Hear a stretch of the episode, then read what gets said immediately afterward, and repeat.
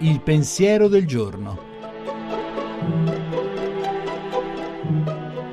In studio Davide Rondoni, poeta.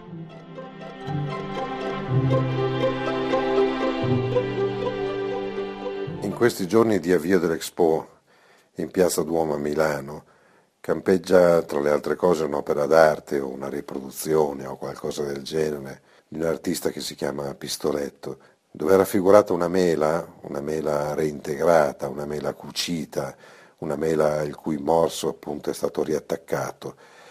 Questa idea, mm, un po' banale, un po' superficiale, però dice qualcosa di inquietante intorno all'idea forse che viene sottesa dall'Expo o, o almeno dalla sua manifestazione iniziale che si svolge in Piazza Duomo, come appunto se l'uomo potesse fare il paradiso. Non a caso si chiama Terzo Paradiso il titolo di questa opera che viene esposta e replicata in Piazza Duomo. Ma chi dice così mente sapendo di mentire, perché tutta la storia e tutta la vita anche di ciascuno di noi conferma una verità che nel grande racconto biblico della tradizione ebraica viene narrato. Eh, noi non siamo in paradiso e non siamo in grado di costruire il paradiso semplicemente perché noi non siamo Dio.